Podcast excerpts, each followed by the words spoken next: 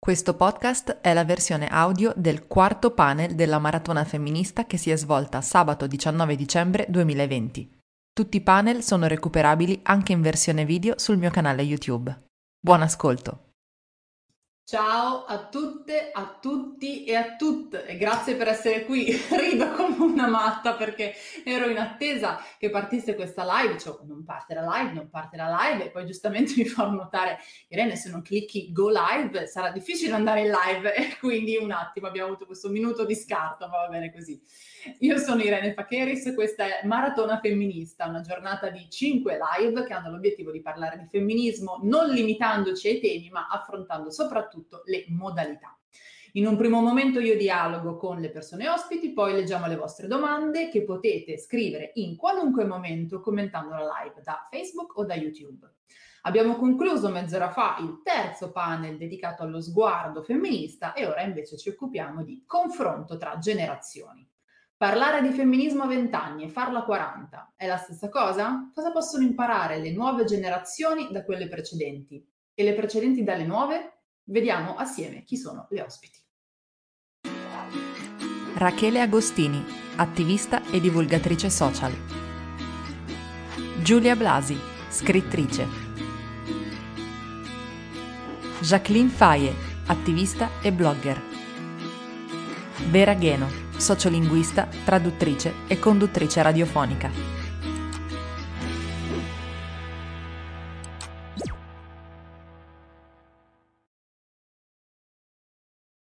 Eccoci, ciao! Ciao! Ciao! Ciao! Vedesse mai la luce questo live, anche per tanto. Quando sto gestendo così bene questa giornata di maratona, alla fine mi sento anche abbastanza ancora fresca. Mi scordo che devo andare in live, questo è il livello, e non abbiamo ancora finito. Come state? Dai, bene.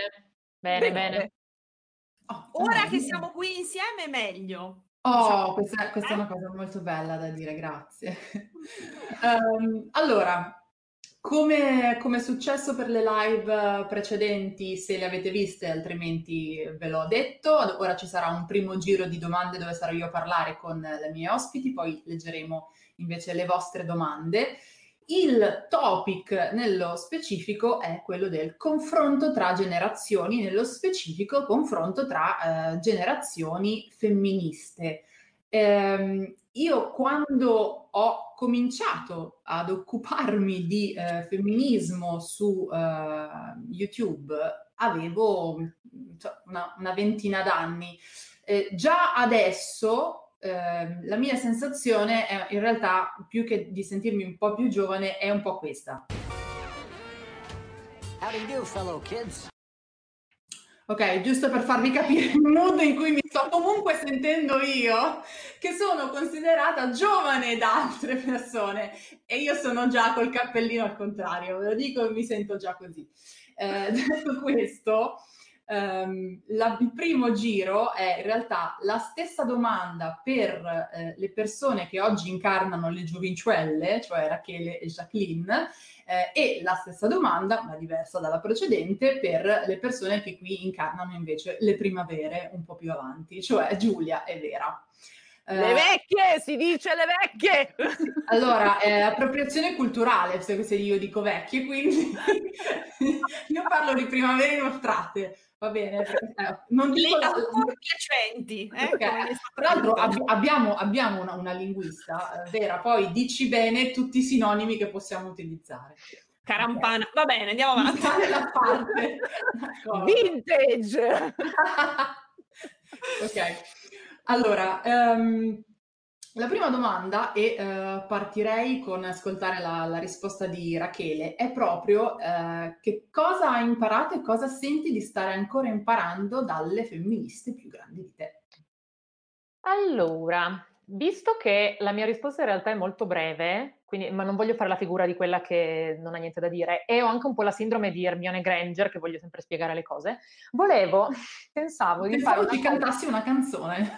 No, farò una cosa, grazie Irene di questa domanda, la ignoro e parlo di altro. No, in realtà secondo me magari può servire, perché poi comunque in realtà si collega a quello che poi voglio dire come risposta, fare velocemente una panoramica di cosa sono le generazioni, cioè nel senso, generazioni in sociologia sono gruppi di individui che sono nati in un intervallo di tempo per il quale condividono una serie di esperienze, soprattutto a livello proprio di eventi storici che si vivono. Ce ne sono attualmente sul pianeta 7 vive. Agli estremi sono le persone che qualcuno direbbe non contribuiscono allo sforzo produttivo del paese, nel senso che sono persone che è una generazione che sta scomparendo o che sta ancora finendo di nascere, quindi la Greatest Generation, che sono le persone nate più o meno nei primi 25 anni del Novecento, e la generazione Alfa, che sono le persone che sono nate dopo il 2010 e continuano a nascere, continueranno a nascere ancora in questi anni. In mezzo ci sono la Silent Generation o generazione della ricostruzione, che sono le persone che sono nate appunto più o meno dal 1920 qualcosa fino a più o meno a metà degli anni 40, e la loro appunto generazione della ricostruzione perché durante il tratto distintivo della loro epoca è il dopoguerra. Poi ci sono i famosi boomer, che in realtà sarebbero i baby boomer, perché sono nati tra metà anni 40 e metà anni 60 più o meno, e appunto nel boom economico, figli del boom economico, ma anche proprio nel senso che corrispondono a un grande boom di nascite, e infatti sono la generazione più numerosa. Poi la generazione X, che è quella di cui fanno parte Vera e Giulia, che parte da metà, fine anni 60 e arriva all'inizio degli anni 80, e un evento determinante per loro, per così collocare, potrebbe essere la caduta del muro di Berlino, si cita sempre. In realtà questa classificazione che io sto facendo è relativa principalmente alle culture occidentali, è sempre bene precisarlo, perché ovviamente lo sguardo, per collegarci al panel prima, non è universale, è più nostro.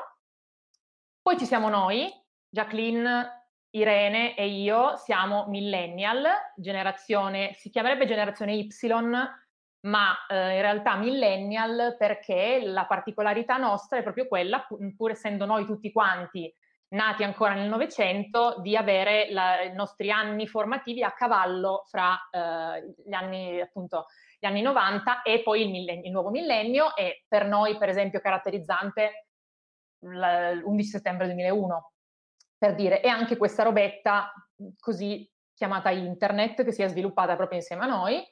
E poi c'è la generazione Z, che secondo me è una buona parte della gente che ci sta guardando, che sono le persone che sono nate, ovviamente noi siamo nati da generazione dei millennial, inizio anni 80, fine anni 90, e poi generazione Z, fine anni 90, più o meno il 2010, quindi l'unica generazione a essere completamente nata nel nuovo millennio è la generazione Alfa, e noi altri invece appunto ancora c'è qualcuno che... Poi ovviamente questo a seconda delle varie esperienze personali, insomma, non è poi una roba da prendere così...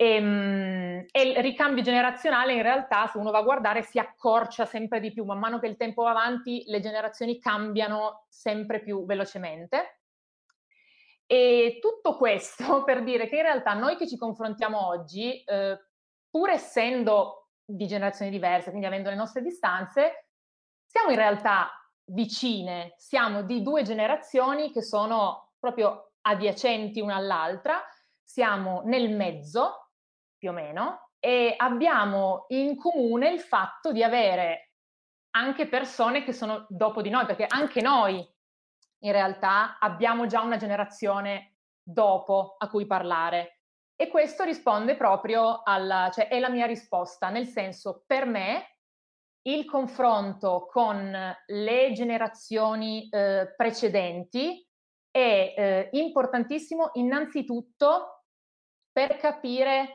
come porsi con quelle dopo, nel senso che io, basandomi sulla mia esperienza, su quello che vedo funzionare con me, per come le generazioni precedenti si pongono verso la mia generazione, capisco, dico ok, porsi in questo modo funziona, porsi in quest'altro no. Io prendo le misure per come parlare a chi viene dopo. Questo perché per me personalmente il femminismo, quindi appunto entrando nel merito, per me, se io dovessi rispondere alla domanda perché sei femminista, se dovessi isolare un obiettivo del femminismo, è proprio costruire qualcosa di meglio per chi viene dopo. Per me il femminismo è questo. Quindi, avendo questo come obiettivo, il mio obiettivo principale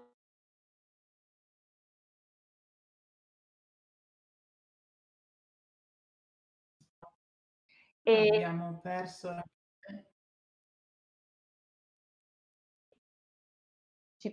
Ci sono? Sì? Ok. Ok, ora ci sei, ma cavolo, qua dovrebbe prendere la connessione, mannaggia, scusate, se ricapita, non ho un posto migliore di questo in casa come connessione, quindi figuriamoci.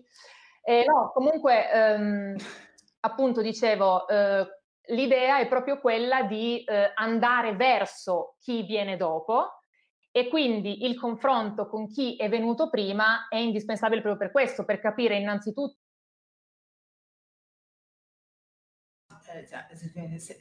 sempre peggio, in questo momento sempre peggio.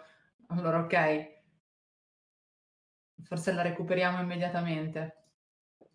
Buongiorno, ciao, ti abbiamo recuperato, ciao, rimetto il video di Fellow Kids, rifacciamo tutto da capo. Mamma mia raga, mi dispiace, non so cosa fare.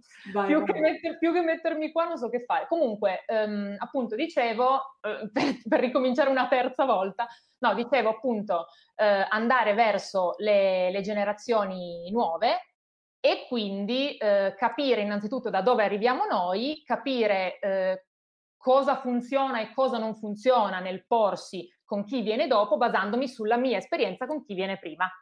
E quindi, insomma, questo è. Ok. Stessa domanda per Jacqueline. Cosa hai imparato, cosa senti di stare ancora imparando dalle femministe più grandi di te?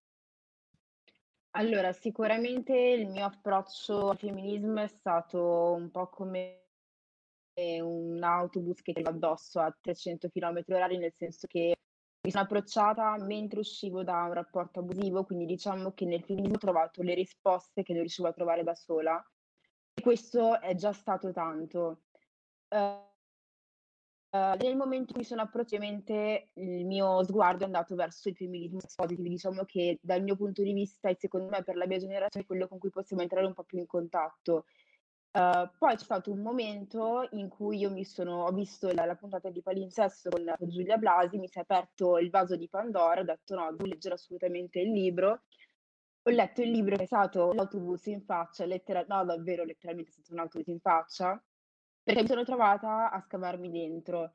E questa è la prima cosa importante, davvero, è la prima cosa importante che ho capito, cioè che un femminismo diciamo giusto, comunque un femminismo funzionale che sia giusto per tutti, è un femminismo che ti fa scavare dentro ed è un femminismo che ti porta a farti delle domande e a mettere in discussione tutto quello che hai sempre visto.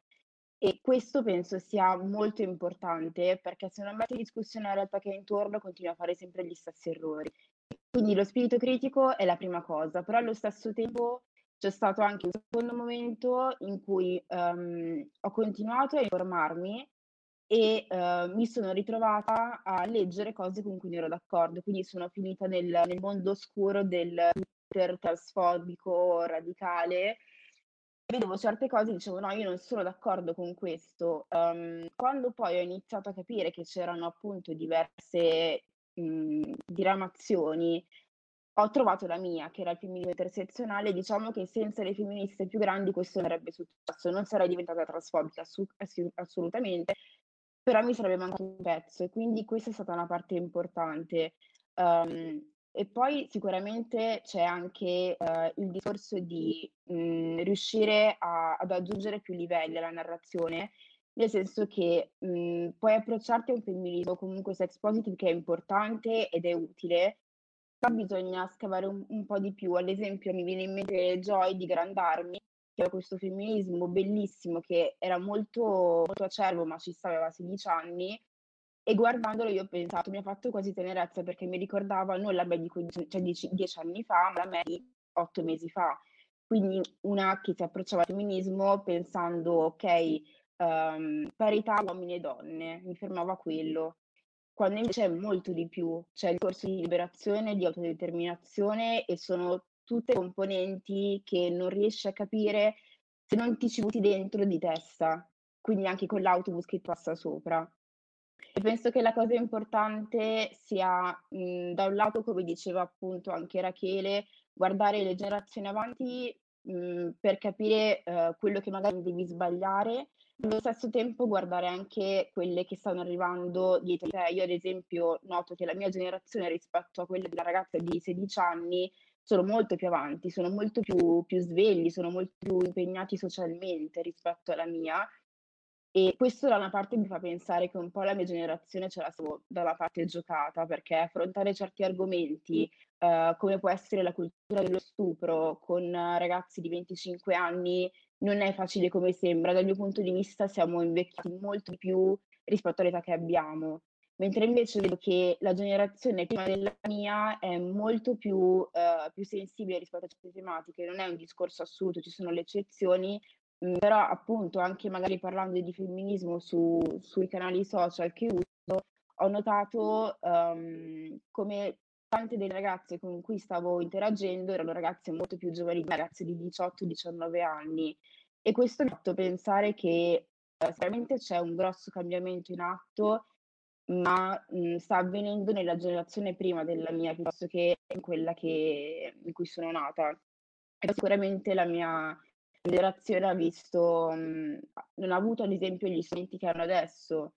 Ad esempio una serie come Grand Army, quando avevo 15 anni non l'avrebbero mai fatta assolutamente. I prodotti che avevamo, gli strumenti, i prodotti che avevamo davanti erano fortemente misogini, fortemente sessisti, per cui secondo me anche per quello la mia generazione fa molta fatica a staccarsi da tutta quella mentalità molto misogina, molto bigotta, patriarcale e sessista rispetto a, appunto, alla generazione che c'è prima di me, perché noi siamo cresciuti con dei modelli totalmente sballati di vita, e siamo un po' lasciati così a noi stessi. Quindi prendiamo quello che ci è stato insegnato dalla società, e cioè essere misogine, quindi con misoginia interiorizzata nel caso delle donne, e ad essere misogine e sessisti nel caso degli uomini, ma anche ragazzi giovani. E ad esempio ho fatto questo fatto per l'università, dove parlavo di cultura dello stupro. Ci è arrivata, insomma, la mia collega, ci è arrivata una domanda da una ragazza che chiedeva perché avessimo parlato solo di violenza sulle donne, e puntualizzava che non fossimo state inclusive verso gli uomini. A me sono gelati mi si è gelato il sangue, mi sono vessati gli occhi, mi sono arrabbiata. Però ho pensato, lei è cresciuta nella stessa società in cui sono cresciuta io. Il fatto che io abbia avuto un certo tipo di percorso, una persona migliore, e lei avrà il suo tempo per arrivarci. Però all'inizio, quando ho sentito questa domanda, la prima cosa che ho pensato è che è stato un bias assurdo. Ho pensato, vabbè, ma tu sei donna, dovresti capire. E poi mi sono detta, ok, non è perché mi aspetto più sensibilità da lei, ma perché dico, non so, hai subito catcalling nella tua vita almeno un centinaio di volte, e quindi perché mi chiedi perché non abbiamo incluso gli uomini? Però appunto mi sono resa conto che è un discorso che non posso fare una che non si è ancora approcciata a certi temi, perché probabilmente quella domanda lì 5 anni fa l'avrei fatta anch'io, per assurdo. E quindi io penso che sia importante guardare le generazioni avanti per capire bene gli errori che possiamo evitare di fare, aggiungere, appunto, come dicevo prima, livelli, e quindi essere più consapevoli del mondo in cui viviamo. Allo stesso tempo è importante guardare le generazioni prima per essere certi che loro non facciano gli errori che abbiamo fatto noi, quindi magari il fatto di renderci conto troppo tardi, che è, secondo me, il problema più grande adesso. Grazie Jacqueline.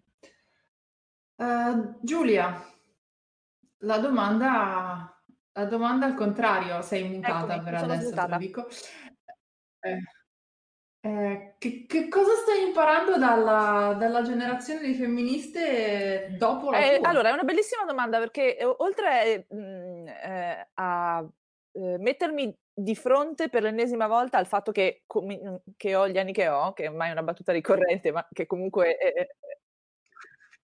Mi dispiace quanto mi sento stupida ora per non aver messo anche questo pezzo da poter utilizzare qui. Guarda, vorrei tornare a ieri sera mentre stavo tagliando i pezzettini di video e dire perché non mettere... Poi faccio sempre la stessa battuta, scusa, capito? Per cui la volevi riciclare. Ma io hai gli anni che hai, ok. Devi riciclare dai video precedenti. Comunque, cercherò di essere sintetica. Io dalle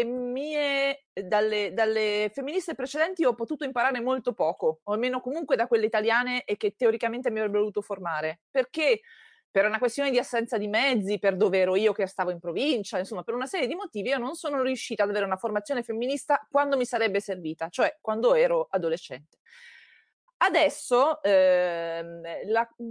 sono una serie di cose super interessanti che stanno facendo le femministe più giovani di me, che io seguo cercando di essere prima di tutto rispettosa e quindi di non andargli sotto cercando di imporre dogmi o di dire ma questa cosa qua non ha nessuna importanza. Per dire, per esempio, io nel manuale per ragazze rivoluzionarie ho affrontato il fatto che la mia generazione non è stata in grado, per una serie di motivi, di fare un discorso aperto sul sesso, perché veniamo da una cultura molto, molto repressa, in cui comunque ci hanno insegnato, ci hanno detto ok, sì, puoi fare sesso, ma mi raccomando solo con l'amore. Quando io ero ragazzina girava questa pubblicità di preservativi in cui la madre diceva alla figlia gli devi dare la prova d'amore, cioè a me mi si è stampata nel cervello sta cosa, l'idea che il sesso fosse una cosa che tu dai a qualcun altro come prova del fatto che ci tieni, ma non è una cosa che senti o non è un desiderio tuo, è un desiderio di qualcun altro che tu introietti. Insomma, il discorso sul sesso, per esempio, è stato il primo che io ho visto essere radicalmente diverso da una generazione all'altra. La seconda cosa che è entrata, e che per me è entrata abbastanza di recente, ma che è molto interessante, sono i discorsi paralleli sui femminismi diversi. Quindi il femminismo delle ragazze musulmane, il femminismo delle ragazze nere, il femminismo delle ragazze disabili, sono tutti femminismi diversi che tengono conto di punti di vista diversi, ma che portano all'interno del femminismo dei discorsi che sono discorsi che ampliano la percezione. Se io fossi rimasta al femminismo che ero riuscita bene o male a raccattare di qua e di là, sarei rimasta la più classica delle femministe bianche, cioè dai che ce la fai, le donne sono forti, le donne sono potenti, ci possiamo affermare anche con i nostri mezzi. Sì, ho capito amica, però non è che siamo tutte quante bianche e medio borghesi. Quindi essenzialmente dalle generazioni successive io sto imparando ad allargare tantissimo lo sguardo, sto anche imparando a gestire meglio il linguaggio, perché è una cosa di cui non mi sono assolutamente, un problema che non avevo fino a pochissimo tempo fa e che adesso mi sto ponendo proprio per non perché pensi che si debba fare uno show di inclusione quando in realtà non lo pensi, ma perché penso sinceramente che il linguaggio sia una delle vie per l'inclusione. Quindi comunque, anche se ormai ancora il mio linguaggio, soprattutto in pubblico, dove non ho un pubblico di femministe e femministi, tendo al maschile sovraesteso per comodità e perché usare gli asterischi o gli schwa in un contesto, fuori contesto, può risultare respingente, però già nel contesto del linguaggio femminista comincio lentamente a includere queste forme alternative senza che mi venga da ridere. Quindi queste cose qua sono molto importanti. Una cosa che sto osservando e che mi fa un po' paura invece è un po' una tendenza al dogmatismo, cioè al crearsi nuove regole molto rigide perché devi fare meglio delle generazioni precedenti, e quindi siccome viviamo tantissimo sui social e devi dimostrare in ogni momento che sei femminista, non puoi, ci sono delle cose che non puoi fare, se no ti dicono allora non sei abbastanza femminista, perché spesso viviamo tantissimo non tanto di quello che succede dentro di noi o di quello che facciamo con le persone, ma di quello che mostriamo sui social. Questa cosa qua è una cosa su cui è un fenomeno che sto osservando e che un pochino mi preoccupa. Però comunque, ecco, diciamo che l'ampliamento dello sguardo è la cosa principale. Tra l'altro questa cosa che dici, cioè il non sei abbastanza femminista, è una cosa che personalmente, poi magari sono solo io che la sto guardando così, vedo molto ai margini da una parte e dall'altra. Cioè mi sembra lo stesso comportamento che dopo un po' ritorna, perché il non puoi fare questa cosa se no non sei femminista, oppure questo tema non è importante, perché ti occupi di questo? Io me lo sono sentita dire da persone che hanno 70 anni e da persone che ne hanno 15. È per questo che noto proprio, cioè, su questa curva gaussiana, per cui qui c'è questa tendenza al non sei abbastanza. E te la faccio come domanda, Giulia, perché è proprio una domanda, non c'è la risposta. Uno, se hai notato anche tu questa cosa, so che sì, c'è da una parte e dall'altra, e due, secondo te perché? Perché sulla nuova generazione, e tu, questa è tutta un'interpretazione mia, voglio che sia molto chiaro e evidente, lo sto dicendo io, sulla nuova generazione penso che possa essere voglio credere che la cosa che sto facendo io sia forte, che io la stia facendo nel modo più riot possibile, per cui questa cosa di cui invece ti occupi tu è troppo light per me, che invece sono andata avanti. E sulla generazione prima non lo so, forse è un desiderio di non scomparire, o una paura di scomparire, ma questa è tutta la mia interpretazione, quindi giro la domanda a te, dato che dici anche tu di aver visto questa cosa, se ti sei data delle risposte. Allora, ci sono due cose qui dentro. La prima è che non sei mai abbastanza a prescindere in quanto donna, quindi comunque non sarai mai, per alcuni sarai troppo femminista, per altri sarai troppo poco femminista. Non sarai mai femminista nel modo giusto. Quindi alla fine chi se ne frega, fai come ti pare essenzialmente, perché tanto non farai mai contente tutte le persone che hai intorno a te e tutte le persone che in qualche modo ti guardano e ti giudicano. Allora fallo per te, fallo come ti viene, poi pazienza, rendi conto a te stessa. E quindi però questa cosa appunto non è generazionale, non è tanto generazionale quanto di gruppo di appartenenza, di tribù, è tribale. Per cui ci sono delle tribù che siccome hanno dei codici molto rigidi al loro interno, quando vedono qualcuno che non sta dentro quella tribù e fa le cose magari in una maniera che per loro non è, appunto, non è ortodossa, non è abbastanza hardcore, o usa un linguaggio che loro non condividono perché non lo capiscono, o dice delle cose semplici, banalmente, perché in qualche modo, questa è una cosa che mi riguarda abbastanza, io mi sono più o meno presa il compito di dare delle risposte semplici a domande complicate, per cui provare a spiegare delle cose che sono molto difficili e molto complesse a persone che non hanno nessuna nozione, neanche non solo dei problemi, ma neanche dell'esistenza dei problemi. E questa cosa qua ogni tanto mi viene rinfacciata, perché sembra che io voglia posizionarmi come proprietaria del femminismo. Questo si chiama gatekeeping. Cioè si chiama stare davanti alla porta e decidere chi può entrare e chi non può entrare. Entro certi limiti lo facciamo un po' tutte e un po' tutti, perché io quando sento certi personaggi di destra o di centrodestra autodefinirsi femministi o femministe senza averne i titoli, ne faccio un po' una questione di principio. Cioè, quando le persone che comunque passano il loro tempo a opprimere gli altri, a opprimere le minoranze, poi si lamentano quando le femministe non vengono in loro soccorso perché sono state aggredite, io ne sono un po' disturbata, e sono ancora più disturbata da questa nuova tendenza dei politici maschi di mezza età di autodefinirsi femministi semplicemente perché non vogliono vedere le compagne di partito bruciate a rogo. Ecco, lì io non voglio proibire l'ingresso di nessuno all'interno del movimento perché non è possibile, però entrateci con onestà, non entrateci perché volete soltanto appiccicarvi il badge sulla giacca vicino alla cravatta e poi amici come prima, perché il femminismo è anche un po' di fatica, anzi un bel po' di fatica. Grazie.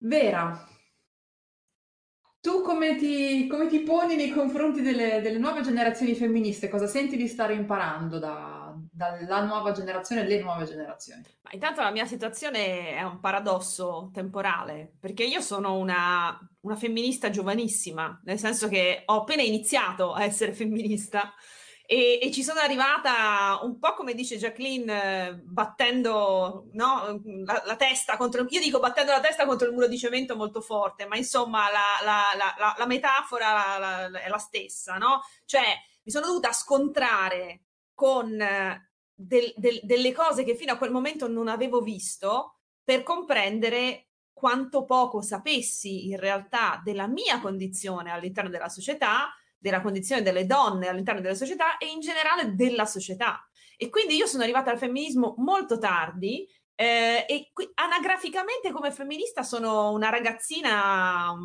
ventenne, forse sedicenne. Ovviamente poi da un punto di vista invece di età sono un pochino più avanzata, quindi mi trovo in una strana condizione, la femminista di Schrödinger, no? Un po' in qualche modo. Lo sono da poco, però anagraficamente lo dovrei essere da più tempo. Questo forse dipende anche da alcune cose che mi sono successe nella vita, nel senso, io sono cresciuta in una famiglia in cui non ho sentito il bisogno di studiare il femminismo perché non mi sono mai sentita svantaggiata come ragazza, come ragazzina, come bambina, come ragazzina e come donna. Mia mamma è femminista, mio papà è femminista, gli orizzonti sono sempre stati aperti davanti a me, non mi è mai stato detto una cosa del tipo tu sei donna e quindi. E ergo io avevo la mia bolla felice, dalla quale poi sono uscita abbastanza velocemente, e non grazie, devo dire questo, non grazie alle generazioni precedenti. Perché in realtà io mi sono soprattutto scontrata con le generazioni precedenti, avendo la sensazione che davvero ci sia tantissimo gatekeeping. Cioè c'è stata una sorta di periodo d'oro del femminismo, al quale come studio mi sto appena accostando, ripeto, e tutto quello che è venuto dopo è paccottiglia, l'età dell'oro del femminismo. Il che mi ricorda molto un'altra cosa che io mi sento dire spesso, quando l'italiano era parlato bene, quando l'italiano era una lingua... come si dice, coi fiocchi, non adesso che i giovani, i social, eccetera, l'hanno rovinata, che è un po' la stessa cosa. C'è stato un femminismo che dovrebbe essere il modello per tutti noi e quello che fanno le generazioni successive è da buttare via. Ora, prima mi sembra Rachele abbia parlato di una velocizzazione del ricambio generazionale, no? Per cui è tutto più veloce, anche perché sono cambiati i paradigmi cognitivi, è cambiata la bolla dei media e così via. Rigidiamo la questione: quali sono i vantaggi di un ricambio generazionale più veloce? Cioè non è per forza uno svantaggio. Per me il ricambio generazionale veloce ha voluto dire che ho tratto molto poco dalle generazioni precedenti, cioè ho studiato sui libri delle generazioni precedenti, ma come femminismo reale, femminismo di sorellanza, ecco, io quella sorellanza non l'ho trovata quasi mai, tranne alcuni casi. In compenso con le generazioni successive io ho sentito subito una comunanza per esempio nella direzione di un femminismo che fosse il più inclusivo possibile, il più intersezionale possibile, non un femminismo in cui allora dobbiamo badare agli interessi della donna bianca fatta in un certo modo e tutto il resto si attacchi al carro, perché è qualcosa che proprio non riesco a condividere. Questa cosa, fra l'altro, come ben sapete, come probabilmente ben sapete, l'ho vissuta molto intensamente quest'estate, quando è esplosa questa cosa dello schwa, in cui io mi sono ritrovata un po' nolente, perché non avevo teorizzato una cosa infiocchettandola per poi metterla in pubblico. Sta cosa è venuta fuori così un po' a cazzo di cane, diciamolo pure, e la reazione del femminismo a cui io guardo come un femminismo molto informato, studiato, eccetera, è stata: il problema non sussiste. Cioè noi, o molte di queste persone, mi hanno detto: noi ci occupiamo dei diritti della donna, trans, non binari, eccetera, chi se ne frega. E io lì ho sentito proprio la grande voragine intergenerazionale, per cui per forza di cose vado verso le nuove generazioni. Una, perché ho una figlia di 13 anni che sta ragionando su cose tipo: no mamma, ma noi ormai oggi siamo fluidi, no? Queste cose. E io abbraccio molto volentieri quella visione della fluidità di genere, però senza dimenticare che poi quando sta figliola arriverà, nel mondo del lavoro, invece troverà una fluidità molto minore. Quindi vorrei far sì che quando lei sarà grande la società, insomma, delle certe cose del femminismo, di quel femminismo che io, di cui mi sento parte, siano diventate strutturali. Ecco. C'è una cosa fondamentale secondo me da ricordare, e questa la dico sempre, non la dico solo in ambito femminista, la dico un po' in tutte i contesti in cui mi ritrovo a parlare, che è questo. Noi tendiamo davvero a dimenticare il fanciullino, cioè quando arriviamo a una certa età ci dimentichiamo della quindicenne, sedicenne, ventenne debosciata che siamo state a quel tempo lì. Quel dimenticarsi crea veramente un muro fra sé e le generazioni successive. Quel muro io non lo sento. Ora non so se è perché la nostra generazione in particolare è affetta da una serissima sindrome di Peter Pan, non lo so se questo c'entra, ma io mi sento idealmente infinitamente più vicina alle ragazze di 10, 15, 20 anni meno di me che non alle donne di anche solo 10 o 15 anni più grandi di me. E quindi forse perché ricordo quel fanciullino debosciato, quella fanciullina debosciata che ero, e quindi appunto mi sento un po' sulla stessa linea di pensiero.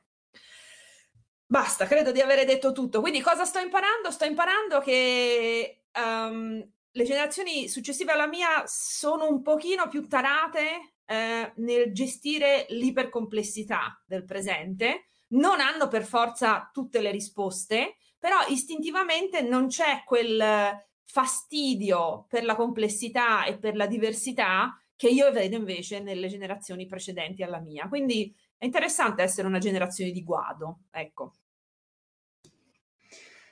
Non so se sia un caso, ma dato che tu dici di sentirti molto più vicina alla generazione successiva, perché più complessa e per certi versi più aperta a prendere in considerazione la complessità, stavo ragionando sulla mia esperienza con le generazioni diverse dalla mia.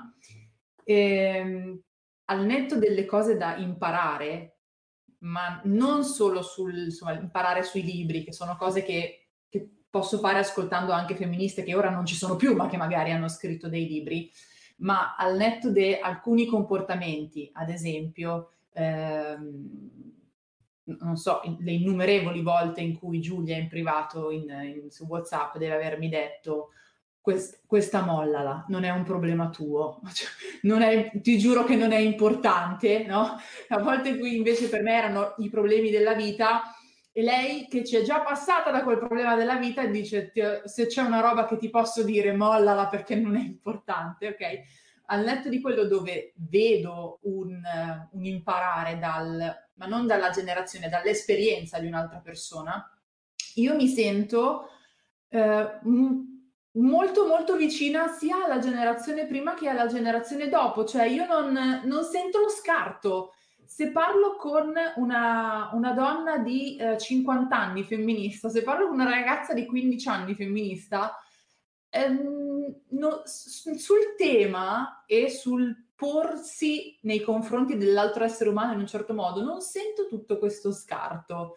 Quindi stavo ragionando su questa cosa, vedevo che Rachele faceva sì con la testa, quindi vorrei rimetterci anche in modalità tutte insieme assemblea per discutere un po' anche di questa cosa. Rachele, convieni? Sì, io anche devo dire che cioè la generazione, io mi trovo pizzicata in mezzo appunto a due generazioni, anche perché, scusate, sono un po'... Il nostro discorso, ho fatto tutto il discorso sulle generazioni, ma poi c'è in realtà anche un discorso da fare sulle ondate di femminismo, che non è che coincidano proprio con le generazioni, no? E fondamentalmente la gente della mia età, credo, si trovi un po' a cavallo fra due, per questo probabilmente noi ci riconosciamo in entrambe, perché noi che appunto siamo millennial proprio, siamo con un piede nella terza ondata e con un piede nella quarta probabilmente, e quindi la risposta che mi sono data è questa qua, cioè probabilmente noi condividiamo le modalità, i mezzi un po' dell'una e un po' dell'altra anche. e quindi siamo forse magari un po' un ponte in questo senso, e a me in realtà piace molto essere un ponte, cioè una cosa che mi piace molto, appunto quello che dicevo prima, si ricollega a quello che ho detto prima, è l'idea di guardare a chi c'è prima per appunto imparare cosa fare o cosa non fare, e però anche guardare a chi c'è dopo e avere questa solidarietà di aiutarsi a vicenda. Io imparo da chi viene dopo e aiuto chi viene dopo, quindi appunto quest'idea di non essere delle caselle rigide in cui ci infiliamo, ma essere comunque, insomma, tenerci per mano, ecco, idealmente. Quindi sì, assolutamente. Una domanda per tutte. Credete ci sia una percezione diversa se a parlare di un dato argomento è una femminista di 15 anni o di 20 o di 30 o di 40 o di 50? E se sì, individuate qualche argomento a cui viene data più o meno credibilità in base appunto all'età di chi ne parla? Se posso provarci io, che sono comunque una che, Rachele diceva ponte, io mi sento moltissimo ponte proprio perché la mia generazione ha perso 20 anni, e quindi comunque ci ritroviamo adesso in qualche modo a recuperare il tempo di femminismo pubblico che non abbiamo avuto quando avremmo dovuto farlo, quindi a 20 anni. Secondo me sì, c'è una differenza, ma non è legata alle ondate femministe, perché la gente non c'ha idea che esistono le ondate femministe. Noi, cioè, fra noi ci parliamo, la seconda, la terza, la quarta ondata, nessuno sa che c'era la terza ondata, per esempio, che è l'ondata in cui mi sono formata io. Però fuori dal nostro mondo questi concetti sono completamente sconosciuti. Quindi in realtà il punto di credibilità si gioca essenzialmente sulla credibilità dell'individuo, quindi della persona che parla dell'argomento, ma anche moltissimo sulla considerazione sociale che ha la persona per motivi che non hanno a che vedere con la generazione a cui appartiene, ma con la sua avvenenza o mancanza di avvenenza, la sua capacità di stare in pubblico, di non starci, la sua appartenenza o affiliazione a gruppi o vicinanza a determinati temi o alcuni, che ne so, alcuni anche partiti politici, per dire. E quindi io non credo che si giochi la credibilità, non credo si giochi sulle generazioni. Però se la domanda è: c'è una differenza fra quando una femminista di seconda ondata ti parla del contributo degli uomini, per esempio, ai femminismi, e te ne parla una di quarta ondata? Sì, quello è abissale, però quello è il punto di vista che è completamente diverso, e quindi chiaramente se una ragazza più giovane ti racconta che ha fondato un collettivo e nel suo collettivo c'è una percentuale sostanziale di ragazzi, tu le credi perché sai che comincia ad esserci quel percorso, mentre una di 70 anni ti dirà: quando noi cercavamo di fare collettivi con gli uomini, questi volevano appropriarsi del discorso, quindi a un certo punto abbiamo fatto il separatismo, arrivederci e grazie. C'è una cosa che mi ha detto Silvio Neonato, che insomma femminista storica, che insomma cofondatrice di Leggendaria, che mi ha detto qualche giorno fa in una telefonata, che è una cosa che viene detta sempre, che il femminismo si fa ogni volta che nasce una ragazza, quindi ogni donna ricomincia da capo e rifà il suo femminismo da capo, quindi non è possibile davvero identificare delle grandi ondate generazionali. Ci sono ovviamente dei grandi temi, però poi fra una femminista di 70 anni che si incarica di formare quelle più piccole e di portarle avanti e una della stessa età che invece si mette davanti alla porta e decide chi può entrare e chi no, insomma lì il problema non è la generazione, è come sei tu. Qualcun'altra vuole aggiungersi? Io una cosa volevo aggiungerla al discorso giustissimo della Giulia, bello così proprio con l'articolo, che è questo: forse c'è anche un certo livello di amarezza nel gatekeeping, no? Cioè del sederone, lo diciamo così in fascia protetta, del sederone che alcune esponenti delle ondate precedenti alle nostre si sono dovute fare per avere una voce, per trovare uno spazio e così via. Ora, voi sapete che quando una persona subisce delle cose può avere due reazioni: o non voglio che questo succeda mai più a nessuno, a nessun altro, oppure io ho sofferto tanto, adesso tocca a loro. E ora, mentre Giulia parlava, ma anche mentre tutte le altre ragazze parlavano, ragazze, donne, insomma, io in me risuonava questa cosa, cioè ho la sensazione che in parte almeno il mio rapporto con le generazioni precedenti sia stato viziato da questo, cioè io mi sono fatto un culo della Madonna per arrivare in questa posizione, adesso ci voglio stare e non me ne frega nulla delle generazioni successive. Purtroppo questo irrigidimento non può che provocare un distacco, un oiato, laddove il femminismo per me deve essere qualcosa di sorellabile, no? Cioè di spalmato sulle persone, non il mio femminismo è più lungo del tuo, perché alla fine si va a un separatismo assurdo, no? Per cui allora chi deve avere i vantaggi, chi deve avere gli svantaggi.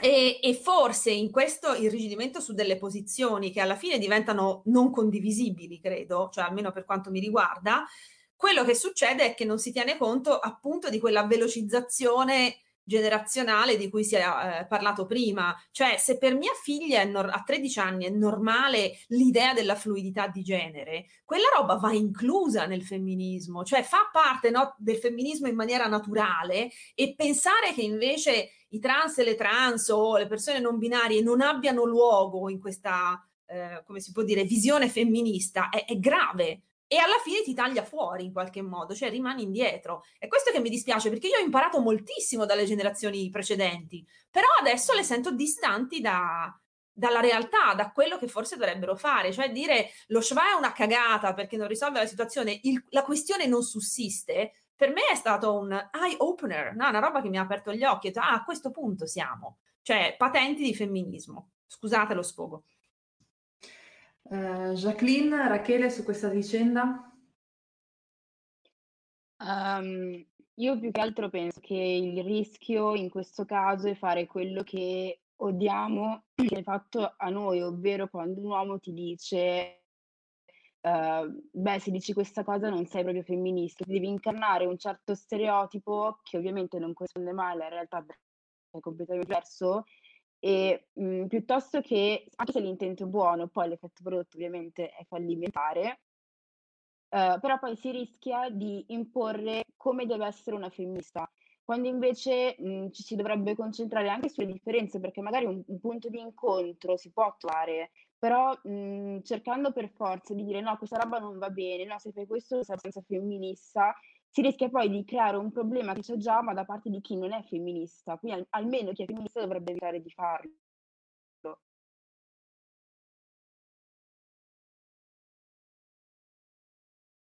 Ok, io volevo portare un'altra cosa, il concetto di paternalismo, che nel post di Giulia in cui parlava di questo panel, lei diceva, ha parlato proprio di questa cosa qua, del paternalismo, cioè secondo me, io personalmente anche non penso che ci sia nello specifico una differenza particolare di credibilità tra appunto femministe più giovani, femministe più vecchie su determinati temi.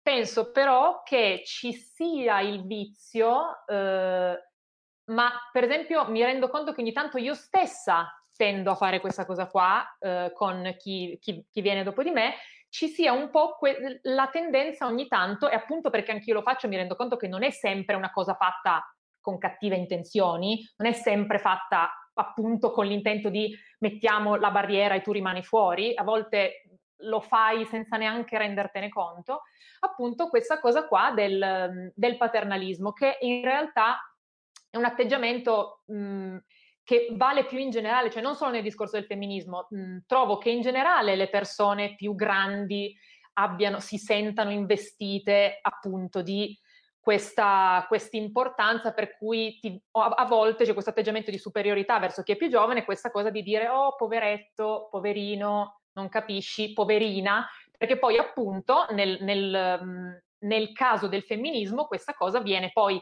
amplificata dall'essere donna, cioè a me personalmente capita di subire paternalismo in alcuni casi solo perché sono giovane, all'interno della comunità femminista stessa, per esempio, appunto, ma poverina, tu non c'eri quando bruciavamo i reggiseni, cosa ne sai? E questo è da una parte, quindi è solo per l'età. tra i miei coetanei, magari, persone che hanno più o meno la mia età, mi capita di subire paternalismo in quanto donna, tipo appunto il classico esempio è il mansplaining, aspettate, adesso dico una cosa e ripeti quello che ho detto io, oppure molto spesso mi capita che sia una combo delle due, cioè proprio super combo, non solo sei donna, ma sei anche più giovane di me, quindi adesso ti spiego la vita.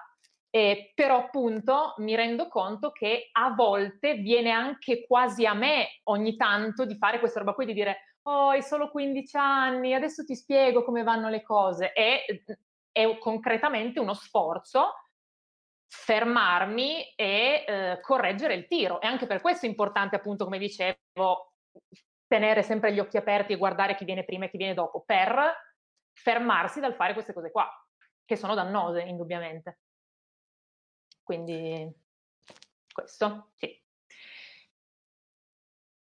Volevo guardare qualcuna delle domande che nel frattempo è arrivata dal pubblico. Qui c'è un confronto tra generazioni veramente, veramente distanti tra loro, perché Chiara Arcidiacono dice: vorrei chiedervi come pensate si possa conciliare una posizione come quella della Wolf con la realtà odierna del mondo degli influencer e della loro collaborazione con i brand. Questo mi sembra un tema caldissimo, se ho capito bene la domanda, cioè in sostanza questa cosa che se fai l'influencer mica puoi essere femminista. Il non verbale di Giulia chiederei se hai qualcosa da dire sulla questione. Scusate, allora partiamo dal presupposto che sì, fare una critica del capitalismo è importante, siamo tutte d'accordo, però io sono posizione Virginie Despentes, ho letto l'anno scorso King Kong Theory, in cui lei racconta i suoi anni da prostituta. E lei dice una cosa che secondo me è cristallina. Noi vogliamo eliminare la prostituzione non è un bel mestiere. Io l'ho fatto per scelta mia, perché guadagnavo molto di più che a girare hamburger in una hamburgeria o fare la cameriera. Decidevo i miei orari, decidevo i miei clienti, decidevo tutto. Ma non è un bel mestiere.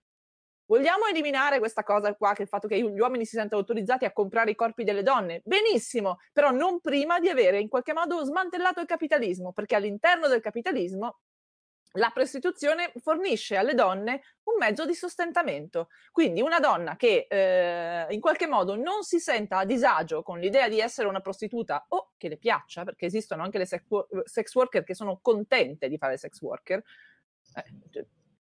mica siamo tutte uguali. Ed è chiaro che poi la situazione non è ideale, perché se tu fai la sex worker in un contesto sociale in cui gli uomini si sentono autorizzati a comprare le donne, e per quanto quella possa essere una scelta tua, comunque dietro c'è sempre questa cultura della misoginia e tu ci devi fare i conti. Però finché non smantelliamo il sistema per renderlo più equo e quindi fare in modo che agli uomini non venga più in mente di comprarsi le donne come se fossero delle cose, e b, che in qualche modo non esista più questa mostruosa disparità tra le persone e che quindi tu non debba essere costretta a scegliere fra prostituirti e fare la fame, non possiamo eliminare semplicemente quella che è una fonte di reddito per le donne.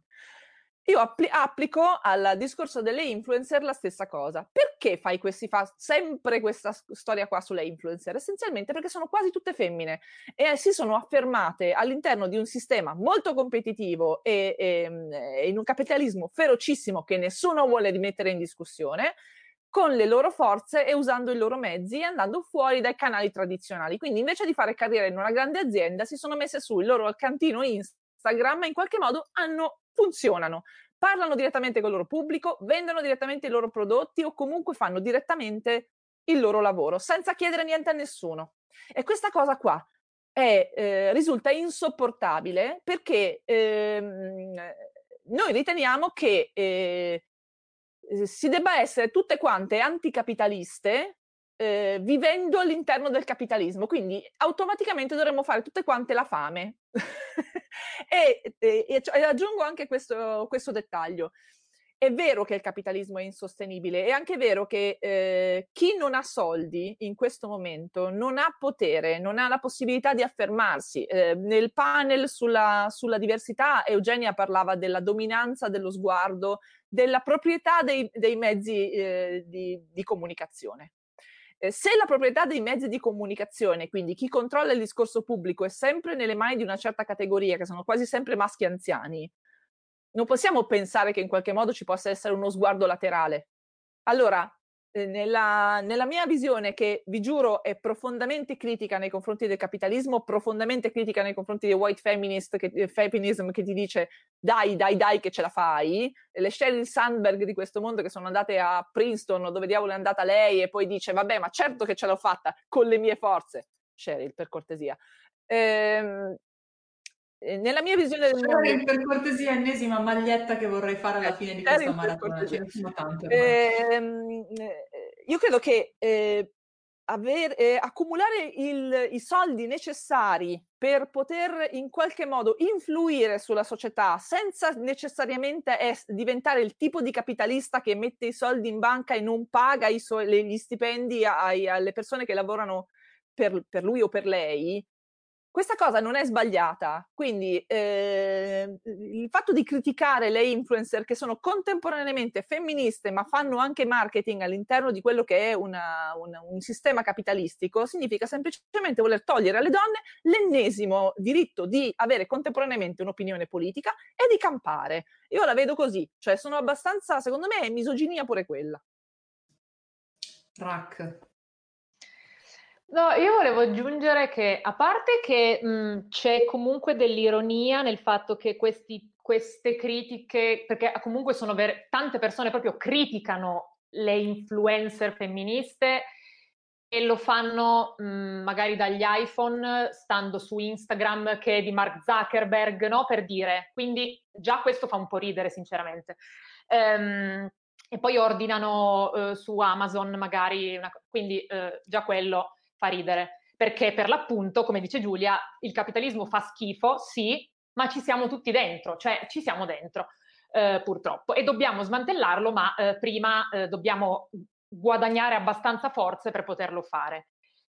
Ma a parte questo, tra l'altro, secondo me questo tipo di critiche denota anche mancanza di capacità di tenere dentro la complessità, che un po' l'abbiamo già detto, nel senso che non è che se io parlo di certe cose su Instagram vuol dire che poi non scendo per strada a incontrare le persone, non esco fuori, non sono attiva in quel senso. Quindi in realtà, di nuovo, mi sembra che stiamo guardando un po' le robe con i paraocchi. Stare su Instagram non vuol dire stare solo su Instagram per molte persone magari. E comunque, anche fosse così, ci sono tante persone che hanno solo quello come mezzo, a cui arrivi soltanto così. Quindi quella è la cosa, proprio parlando appunto, entrando proprio nel merito di fare le robe su internet e poi appunto guadagnarci, insomma, tutto quello che diceva Giulia già, insomma, l'ha già detto meglio lei. Quindi sì. Poi appunto anche lì vorrei veramente vedere una persona effettivamente femminista che fa i soldi, proprio tanti soldi coi brand, ancora la devo incontrare. Ma comunque, vabbè, lasciamo perdere questo discorso. Ho finito. Questa è la risata che mi esce ogni volta che qualcuno sui social, parlando di me, dice lei fa i soldi con il femminismo. Ok, Giancoso, va bene. Guarda questa Ferrari che mi sono comprata. Make it rain if you wanna see. Guarda, ho parlato di gender gap, adesso una Ferrari. Vai così. Posso aggiungere una cosa? No, la cosa che volevo aggiungere è: possiamo uscire dallo schema mentale di distribuire patentini di qualsiasi cosa? Cioè, veramente, questa cosa dicevo prima, il mio femminismo è più lungo del tuo, ma chi se ne frega? Cioè, io vedo un femminismo fatto di rivoli e io sono molto felice che importante influencer di cui non farò il nome abbia deciso di studiare certe cose e parlare del femminismo sul suo profilo da 20 e fischia milioni di iscritti, non può che fare bene. Cioè, stare lì a dire no, ma lei vende borsette e quindi non può parlare di femminismo, è la cosa più antifemminista che si possa dire. Cioè, ognuna di noi ha il suo femminismo e ci prova, il che non vuol dire che siamo sante e siamo al 100% coerenti con l'idea di femminismo che hanno gli altri. Se ci sono due cose che a me irritano è questo, appunto, definire chi può essere, chi può definirsi, cioè dire chi può definirsi femminista e chi no, uno, e quindi decidere a priori chi sta dentro e chi sta fuori, chi può stare dentro e chi può stare fuori. Io, apro parentesi, io ho dei problemi a definirmi femminista perché non ho studiato abbastanza, ma le idee che ho sono abbastanza, credo, in linea col femminismo, uno. E l'altra cosa è, a me succede spessissimo nei commenti che qualcuno mi viene a dire cosa dovrei fare per essere femminista. Ma volete attaccarvi al carretto con grande serenità? Cioè, ognuno di noi persegue il femminismo che riesce a perseguire. Io lo faccio parlando di parole, c'è chi lo fa scrivendo libri per le generazioni successive, c'è chi lo fa col blog, c'è chi lo fa con altre forme di attivismo, c'è chi lo fa con un palinsesto femminista che dà tantissimo fastidio, evidentemente. Ho letto alcuni dei commenti, Irene, che ti sono arrivati, love, tantissimo love. E va bene così. Cioè, lavoriamo tutti insieme nella stessa direzione senza fare troppi distinguo. Oh. E che cazzo? Scusate. Stavo attendendo questa chiusa perché sentivo che mancava proprio qualcosa. Per un cibacco. Jacqueline? Io lascio appunto a quello che stava dicendo adesso Vera, parlando appunto di quell'influencer. Io in quel momento, la prima cosa, ho pensato subito, ho avuto un flash, ho pensato a quello che era successo appunto con George Floyd e un po' di attivismo performativo, quindi un po' non ero proprio convinta, però dall'altra mi sono anche detta, se quello che lei sta facendo adesso riuscirà a far prendere consapevolezza a 100.000, 300.000, 400.000 persone, va bene. Non penso che sia sbagliato concentrarsi nello specifico e prendere la sua vita o comunque quello che fa, metterlo al setaccio per determinare se è giusto o meno. Il contenuto di quello che ha letto era giusto, perché dobbiamo accanirci sul determinare se lei sia titolata o meno a parlare di certe cose. Se il messaggio è arrivato, il messaggio secondo me è arrivato tantissimo, cioè stica proprio. Non vedo l'utilità di fare le pulci alla persona che sta dando, ovvio. Se mi trovo Matteo Salvini che parla di cultura dello stupro, non ti dico di sì, perché chiaramente è una contraddizione enorme. Però, non so, io se vedo appunto una ragazza che non si è mai occupata di queste cose, però in quel momento ti fa un discorso che ha un filologico e ha un senso, io lo accetto. Questo non vuol dire che la prendo come riferimento. Perché c'è anche questo, quando magari si parla di femminismo si inizia a idealizzare la persona aspettando che rispetti tutti, che riesca a cercare tutte le caselle possibili e immaginabili, in modo che sia il più precisa possibile all'idea di femminista che abbiamo. In realtà una femminista è pur sempre una persona, quindi è una persona che può avere delle contraddizioni, può sbagliare, può dire delle cavolate, può non essere d'accordo con alcune cose che magari sono contenute nel femminismo. Vai Giulia. Tra l'altro, Jacqueline, tu hai nominato Salvini giustamente perché dicessi se Salvini si autodefinisse femminista, ci venisse a spiegare la cultura dello stupro, forse saremmo un po' infastidite. Il 25 novembre Salvini ha fatto un tweet contro la violenza sulle donne. Allora, chiariamoci, io lo accetto, accetto la complessità e accetto che le persone possano avere anche dei lati non particolarmente piacevoli e comunque siano oneste nei confronti del tema, però onestamente una persona che ha usato così spesso i suoi profili social per aggredire le donne, esponendole alla violenza dei suoi seguaci, tra l'altro sapendo benissimo che non deve dire nulla, deve semplicemente metterle lì e lasciarle sbranare, onestamente non è nella posizione di spiegare, di parlare di niente. Cioè, una persona che non deve parlare di questo tema, deve starne ben lontana, perché se lo fa sta cercando di posizionarsi in un campo di cui in realtà non gli importa nulla, perché delle donne non gliene importa nulla, a meno che non gli facciano comodo.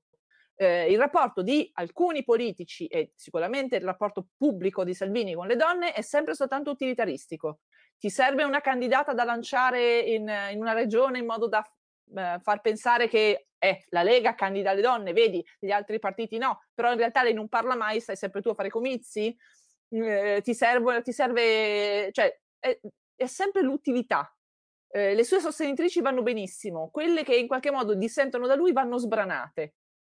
Allora, io non sono contraria alla distribuzione di patentini, l'ho detto e lo ripeto, secondo me i movimenti devono essere aperti, però nei movimenti si entra con onestà, non ci si entra semplicemente posizionandosi e dicendo sono femminista, guardatemi come risplendo. No.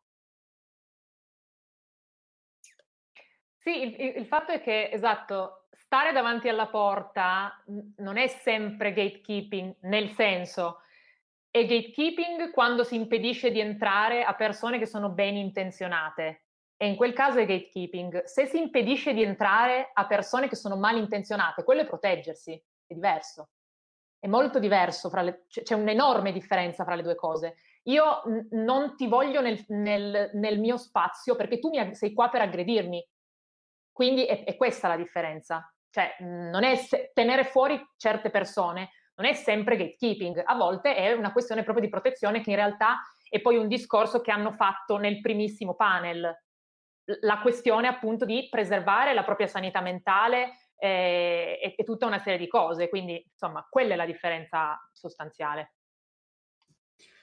Poi secondo me c'è un'altra cosa da dire, e riprendo proprio la questione grande influencer che parla di grande tema. Credo che ci sia una via di mezzo tra dire cosa ne sai tu, vattene, e santino. Ok? Credo che ci sia una grossa scala di grigi, e lo dico avendo fatto questa cosa in prima persona, nel senso, se una persona con un seguito incredibile parla di un tema come è quello della violenza contro le donne, che ovviamente è un tema femminista, io sono contenta, soprattutto se ho la sensazione che abbia veramente delle buone intenzioni dietro, cioè che non sia solo una roba di marketing o per cavalcare il fatto che adesso il femminismo stia tirando. Proprio per questo, proprio perché, proprio se ho la sensazione che le intenzioni siano buone, non faccio gatekeeping.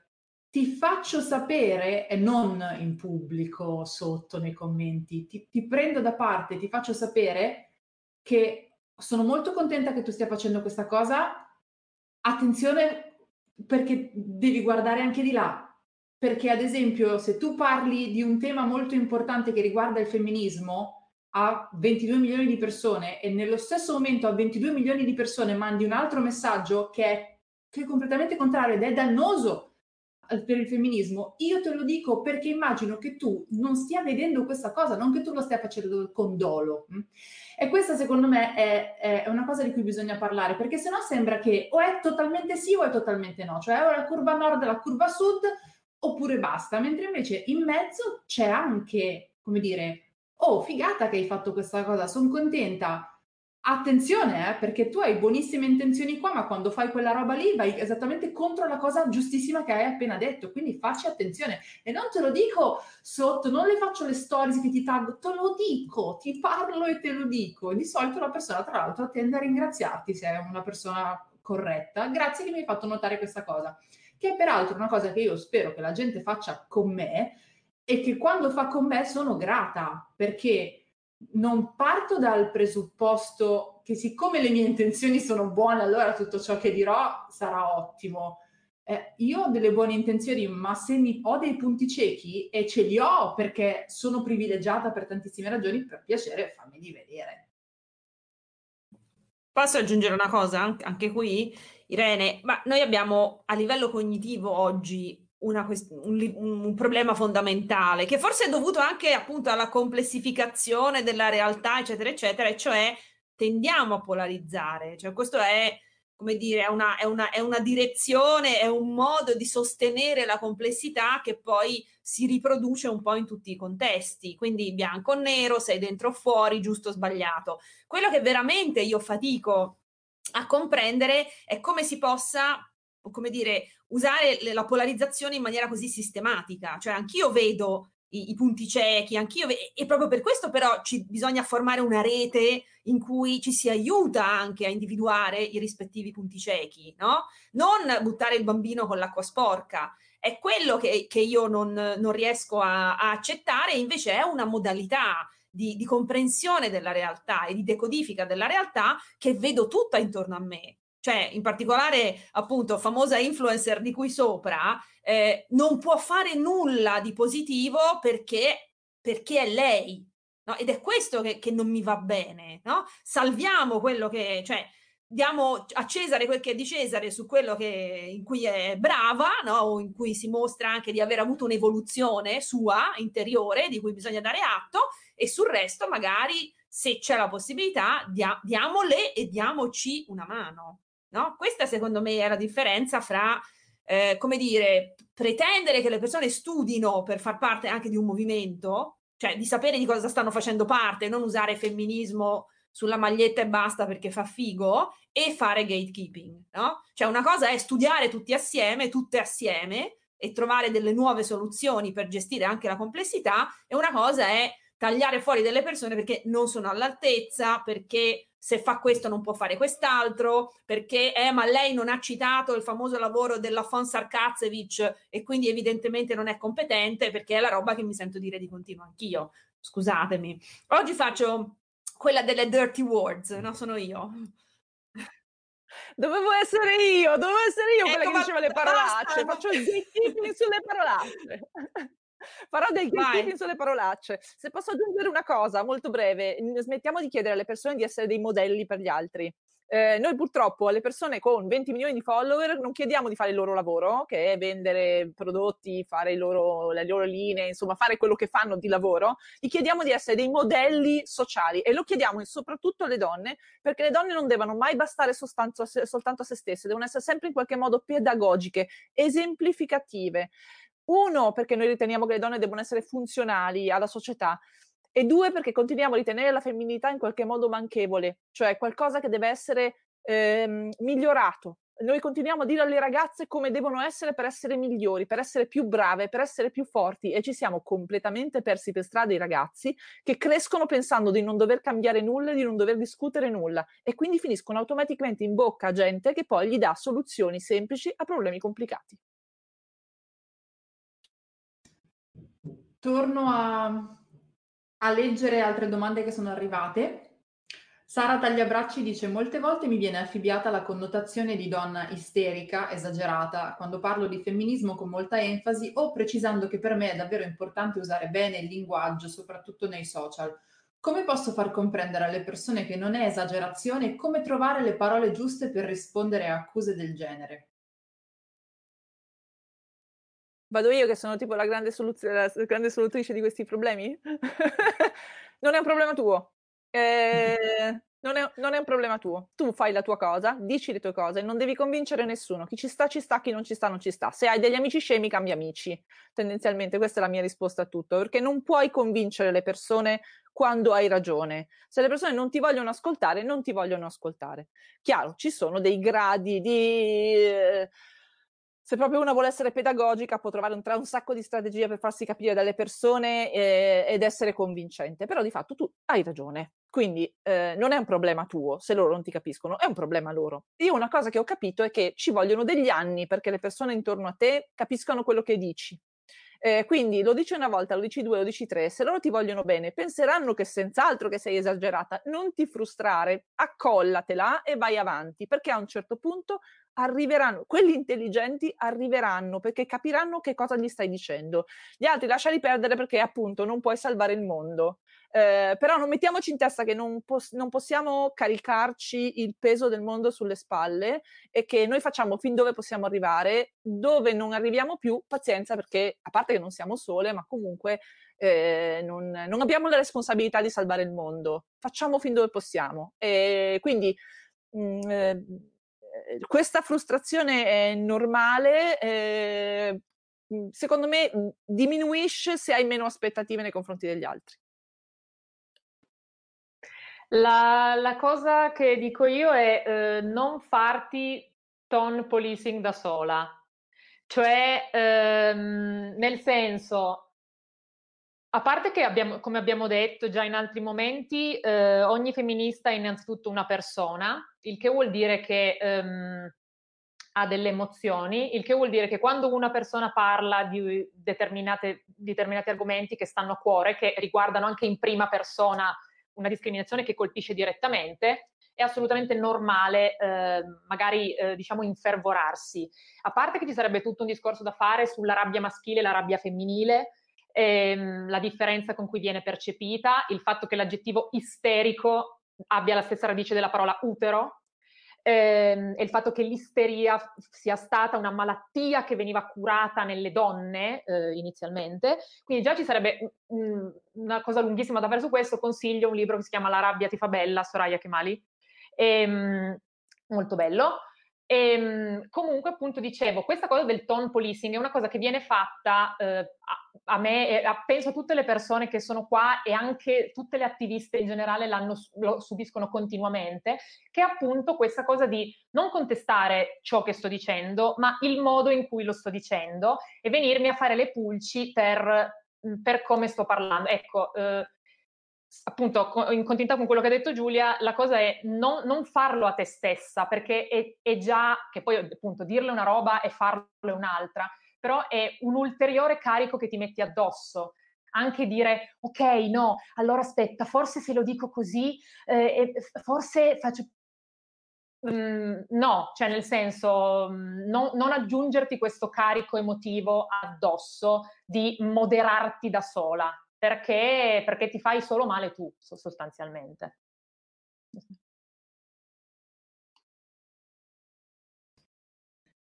Aggiunte? Da parte di Jacqueline? Vera, tu sei quella del linguaggio. Un po' da te ce l'aspettiamo. Che vi devo dire? Io, se c'è una cosa di cui... sono molto orgogliosa ormai alla mia veneranda età, è la possibilità anche di usare, diciamo, tutto l'arco parlamentare del lessico, quindi da quello più rifinito, scientifico, precisino, eccetera, a quello più sboccato, camionistico e istintivo, e credo che come si può dire, la capacità di guidare, di usare la parola al momento giusto sia una delle cose più forti che abbiamo, e quindi sì, anch'io quando serve, cioè io quando serve non faccio assolutamente tone policing, anzi, cioè quando mi incazzo, proprio detto in francese. Se qualcuno non lo regge, pazienza. Del resto mezzo il mio intervento a Erosive a Verona era su questo, no? Cioè sul fatto anche da donne di riappropriarsi delle parole che in bocca femminile non dovrebbero sentirsi, no? E quindi anche solo, non so, tutta la nomenclatura dei genitali, che non sia farfallina, che non sia sbirulino e così via, ma insomma chiamare le cose con il loro nome mi sembra essenziale, anche all'interno del femminismo. Mentre parlavate mi era venuto in mente un consiglio di lettura,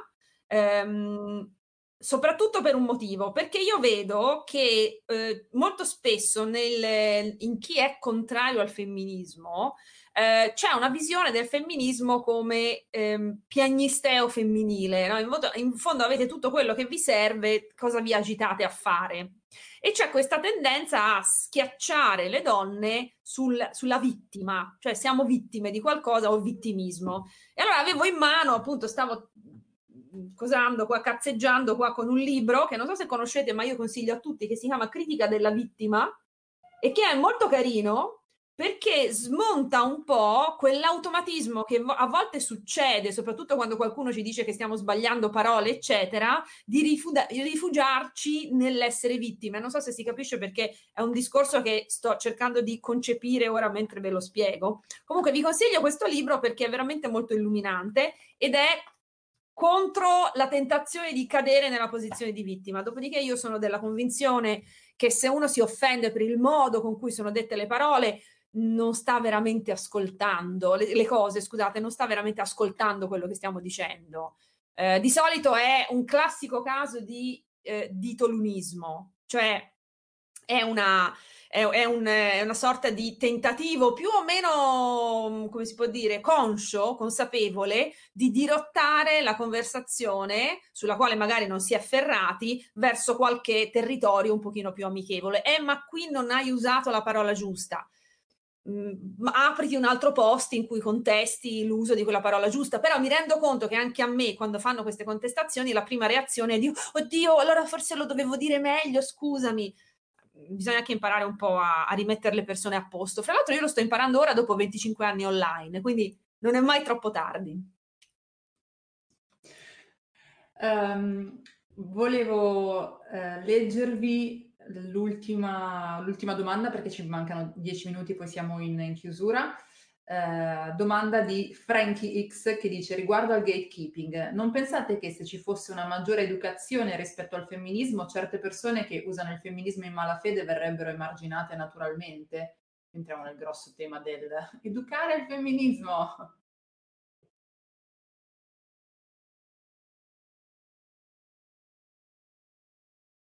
Vado io. Sì, assolutamente. Cioè, in realtà è un tema grossissimo, ma l'unica risposta che mi da dare è sì, lo penso che l'educazione sia fondamentale, nel senso che appunto tutto questo discorso che noi abbiamo fatto è appunto di generazioni, ed è proprio quello che ho detto all'inizio, è l'idea di crescere, cioè alla base di tutto c'è il concetto di crescere insieme, crescere individualmente, crescere insieme e individualmente. E come cresci con l'educazione, cioè proprio con una struttura educativa che evidentemente noi non abbiamo. E infatti la ragione per cui io mi arrabbio veramente tanto quando in televisione, nei media in generale, sento appunto questi attacchi verso, tendenzialmente, siccome i media sono in mano principalmente ai boomer come grossa fascia demografica, per tornare a quello che dicevo all'inizio, le critiche avvengono più spesso alla gente della mia generazione e della generazione Z. E tra l'altro noto che c'è una grande, cioè molto spesso infantilizzazione della nostra generazione, cioè veniamo proprio trattati come dei bambini, quando i millennial più grandi hanno quasi 40 anni e hanno dei figli che fanno le elementari, per dire, e quelli della generazione Z più grandi hanno superato i 20 anni. Cioè siamo già, voglio dire, degli individui con una nostra testa e tutto. Ma dicevo, il fatto è che pur essendo individui con una nostra testa siamo poi comunque anche il prodotto dell'educazione che abbiamo ricevuto. E quando si tratta invece di ragazzi molto molto giovani, mi viene come esempio proprio così in mente la strage di Corinaldo, quei ragazzi al concerto di Sfera.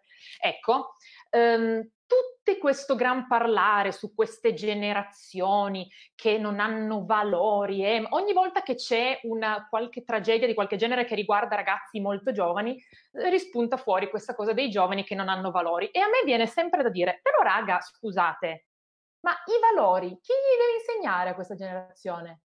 Cioè, di cosa stiamo parlando? Vi state parlando male di voi stessi, cioè la colpa non è la loro, voglio dire. Se i valori mancano è perché voi non avete fatto un buon lavoro a trasmetterli. Poi ci sono ovviamente anche magari anche un po' la mancanza di volerli recepire, c'è sicuramente un po' di resistenza e tutto, però non si può scaricare la colpa a questo livello, non è possibile. Quindi appunto tutto questo per tornare al discorso e dire l'educazione è assolutamente fondamentale, perché parte tutto da lì, tutto quello che poi noi diventiamo e che poi trasmettiamo agli altri parte da come veniamo cresciuti, quindi in famiglia, a scuola, su internet, perché internet ormai è un luogo vero e proprio, gigantesco, e servirebbero delle regole per insegnare alla gente come si sta su internet. E appunto così in generale sì, l'educazione è essenziale, cioè proprio fondamentale.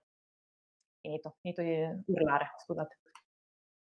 Tra l'altro, se già inserissimo la storia dei femminismi all'interno dei programmi scolastici, dove studiamo per anni filosofi che parlano di Dio in ogni modo, ma non studiamo le donne che hanno parlato della loro condizione, della condizione degli esseri umani, già sarebbe un passo avanti. Cioè, quando ho fatto il liceo, era un bel po' di tempo fa, però comunque ho studiato Freud, Jung, ho studiato Marx, nessuno mi ha mai nominato Simone de Beauvoir, per dire. Nessuno mi ha mai nominato nessuna, non mi hanno nominato Olympe de Gouges, non mi hanno parlato di Mary Wollstonecraft, non mi hanno parlato di nessuna delle pensatrici che a un certo punto hanno messo fuori la testa e hanno detto: i problemi delle donne sono problemi umani e adesso io parlerò di questi problemi perché sono problemi umani. E la seconda cosa è che comunque ai femminismi viene impedito di fatto di rinegoziare il mondo, perché continuiamo a dover reinventare la ruota parlando sempre soltanto di diritti, quando in realtà all'interno dei femminismi ci sono i germi per la decostruzione dell'intero sistema. Però siccome è scomodo, costringiamo le femministe a giocare perennemente in difesa, a parlare sempre soltanto di diritti, sempre soltanto di donne, sempre soltanto di minoranze, e non permettiamo mai alle femministe di entrare a gamba tesa nella ridefinizione dell'assetto socio-economico del mondo. L'unico posto al mondo, cioè ci sono pochissimi posti al mondo che sono governati da femministe, una è la Nuova Zelanda, un'altra è la Finlandia, se non sbaglio, quindi sono pochissimi, però comunque devono vedersela con un parlamento pieno di maschi. Quindi c'è sempre un grosso interesse a marginalizzare in qualche modo il discorso femminista rinchiudendolo in un recinto. Fare questa operazione ovviamente porterebbe a una forma di progresso, però farebbe perdere delle rendite di posizione, per cui non è strano che in realtà i femminismi vengano tagliati fuori dal discorso pubblico. Giacqueline, scusa, mi sono presa tutto il tuo spazio. No, non ti spegne. Okay. No, è ancora stato giusto 2 secondi. Allora, quando Rachele ha parlato appunto di Corinaldo, mi è venuto in mente il caso di Willy, dove appunto la conversazione sarebbe dovuta essere sul fatto che magari abbiamo qualche problema di razzismo sistemico, ma tutto è concentrato sulle palestre di MMA e la multitrap, che ovviamente non è pertinente, ma piuttosto che guardare dal lato giusto, guardiamo dove fa più comodo. E allo stesso modo, quando magari una ragazza viene violentata, non ci si va a chiedere perché l'ha fatto, cioè al di là delle motivazioni solite strane che avevano negli articoli, era pazzo, era solo, la mamma è venuta a mancare, eccetera. Non si vanno a indagare le vere motivazioni, quindi magari abbiamo un problema culturale, ma oddio come si è vestita, oddio aveva bevuto, si era drogata, dove era stata, ma lo conosceva, vabbè ma era il suo ragazzo, eccetera. E c'è sempre un voler guardare dall'altra parte e non dare mai la responsabilità a chi dà gli strumenti alle generazioni quando crescono. Perché io, ad esempio, fino a 2 mesi fa ero talmente convinta del fatto che se sai che un ragazzo, cerca di avere un rapporto con te, tu non vuoi, se lui continua è stupro, questa cosa io non lo sapevo, l'ho scoperta col femminismo, ma nessuno me l'ha insegnato. E tantissime altre ragazze che conosco, anche mie amiche, questa cosa non la sapevano. Ed è grave. Vuol dire che c'è un problema, abbiamo un problema di educazione anche a consenso, che non facciamo, perché pensiamo che sia scontata. Se tu sei lì vuol dire che lo vuoi, e quindi secondo me bisognerebbe sia ripensare l'intero sistema scolastico, sia ripensare anche il modo in cui educhiamo le persone, perché per quanto i genitori possano avere un ruolo, tutto quello che impariamo in gran parte durante l'adolescenza lo impariamo dalla società e dalle persone con cui stiamo, e se le persone con cui stiamo esterno alla famiglia hanno una mentalità misogina, verremo su tutti misogini, è proprio automatico. Aggiungo una cosa, 1 minuto. Irene, va bene? Ok. Allora, tenete conto di una cosa. Quando si arriva a insegnare a scuola, si insegna ciò che sembrava giusto quando si è studiato. Quindi la scuola tendenzialmente ha un problema sistemico, strutturale, che è, si forma su un paradigma cognitivo esistenziale che è di 10, 20, 30 anni prima. Ora immaginatevi questo oggi con la velocizzazione del cambiamento generazionale, per cui la scuola in questo momento è particolarmente disallineata col presente. Il punto è che non sembra un tema questo, cioè Lo butto lì così, cioè ci si continua a lamentare dei giovani d'oggi di Corinaldo. Per rispondere a Rachele e anche a Jacqueline vi dico solo una cosa: tutti si concentrano su questi giovani d'oggi che non leggono. I dati Istat ci dicono che i giovani d'oggi leggono più di noi, generazione X e dei boomer, e l'altra cosa sconvolgente che non viene mai detta è che una famiglia su 10 in Italia non ha libri in casa. Di cosa stiamo parlando? Cioè le generazioni precedenti, come dire, un bel po' di responsabilità ce l'hanno sui giovani d'oggi, che peraltro appena ti metti ad ascoltarli in maniera attiva, sono tutt'altro che quella feccia superficiale che invece viene sempre detta. Chiudo il comizio. Sono molto molto d'accordo con tutto quello che avete detto e molto molto grata che voi lo abbiate detto. Vi ringrazio tantissimo per essere state qui con me, il nostro tempo assieme è finito. Ringrazio tantissimo anche le persone che hanno guardato questo panel, vi ricordo che potrete riguardarlo perché questa live viene salvata e la ritrovate su Facebook e su YouTube. E vi do appuntamento a tra mezz'ora, cioè alle 19, quando comincerà l'ultima live di questa maratona femminista, sia su Facebook che su YouTube, dove parleremo di persone con nuove ospiti. Quindi io vi aspetto a più tardi e a voi grazie. Grazie, grazie, ciao. Che bello! Grazie, ciao. Ciao. Ciao.